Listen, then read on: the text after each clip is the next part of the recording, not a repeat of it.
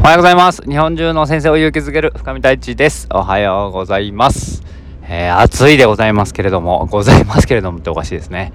えー、あと今週でうちの学校も終わりなので、ぼちぼちやっていきたいなと思っております。えー、昨日はですね、コロンビア日本人学校の田島さんとお話をさせていただきまして、えー、いろいろね、えー、田島さんの思いだったりとか、えー、いうものを聞かせてもらいました。なんかすごい熱い人だなと思っていて、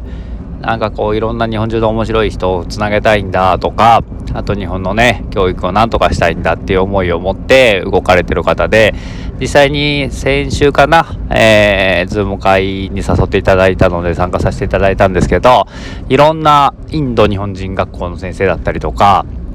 えー、シンガポールとかいろんなところの日本人学校の先生たち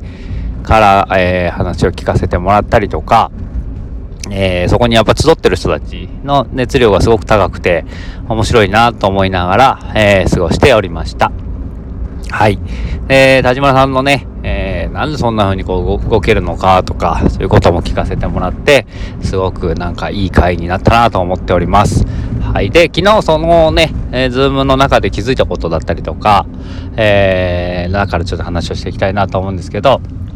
えー、思いを、えー、言葉にすることっていうことで、まあ結構使い古されたフレーズなので、何を今更って思うかもしれないんですけど、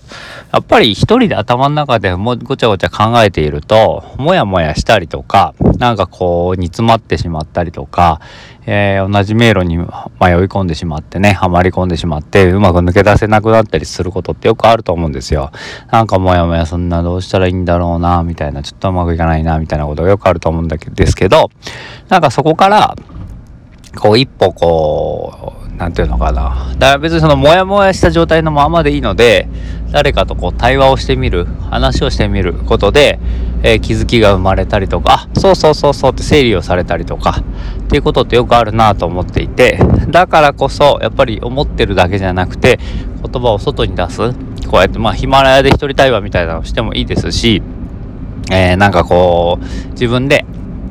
いろいろこう、整理するためにも、誰かちょっと話聞いてよって感じで、えー、電話でもいいし、えー、昨日の例えばズームみたいなものでもいいし、みたいな感じで話をしていくと。そうすると、自分の中のやっぱ大きな一歩というか、小さな一歩が動き始めるので、そうそう動かしていくっていうやり方もあるんじゃないでしょうかっていうことですね。で、そこから動いていくことによって、なんかこう、次の一手が見つかって、まあ、スモールステップが見つかるんですよね。次は何しよう。あ、次はこれしよう。みたいな感じで、なんかこう、ゴールに向けての逆算をしていくみたいなことがしていけるといいのかなっていうふうに思っております。そうそう。で、じゃあ、次はこれしてみよう。で、やってみて、うまくいった、いかなかった。じゃあ、これが良かったよね。これはちょっと違ったよね。みたいな感じで、どんどんどんどん次の PDCA を回していくってことですよね。でちっちゃいし PDCA をぐるぐるぐるぐる回していく高速で回転させていくことがなんかこう結果的に1年間ですごい成長したりとか変わっていったりとかする、えー、始まりだと思うんですよ。いきなりこうまあ例えばマラソン42.195キロ走ろうと思ってもまあどんなあれでも一歩踏み出すことじゃないですか。で、1本の積み重ねが、えー、10メートルになり、100メートルになりってことなので、その一歩目を踏み出す前から、どうしようかなって、もちろんね、靴はどうしようかなとか、えー、服はどんな服で行こうかなとか、どんなペースで行こうかなとか、いつスタートしようかなとか、すごく大事かもしれない。だけど、それだけでは、やっぱりいつまでたっても、前は進まないですよね。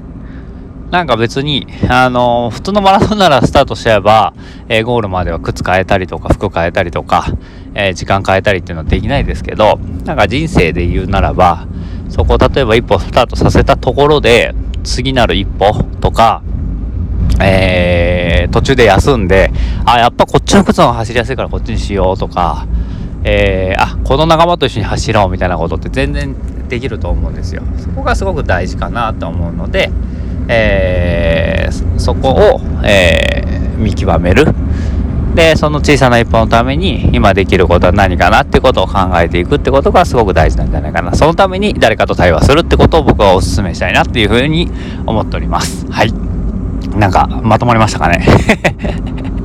なので、自分が、あモヤモヤを整理するには、対話をするっていう時間を設けるっていうのは大事じゃないかな。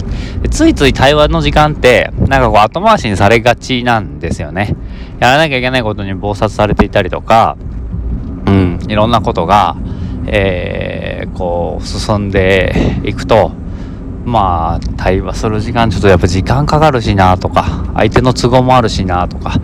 自分もなんかそれより寝たいしなみたいな感じで後回しにしがちなんだけどでもそれを意識的に入れていくことで自分の思考が見える化されるし自分が今から何やったらいいかってことが分かってくれるくるのでそれはそれでいいんじゃないのかなっていうふうに思っております。と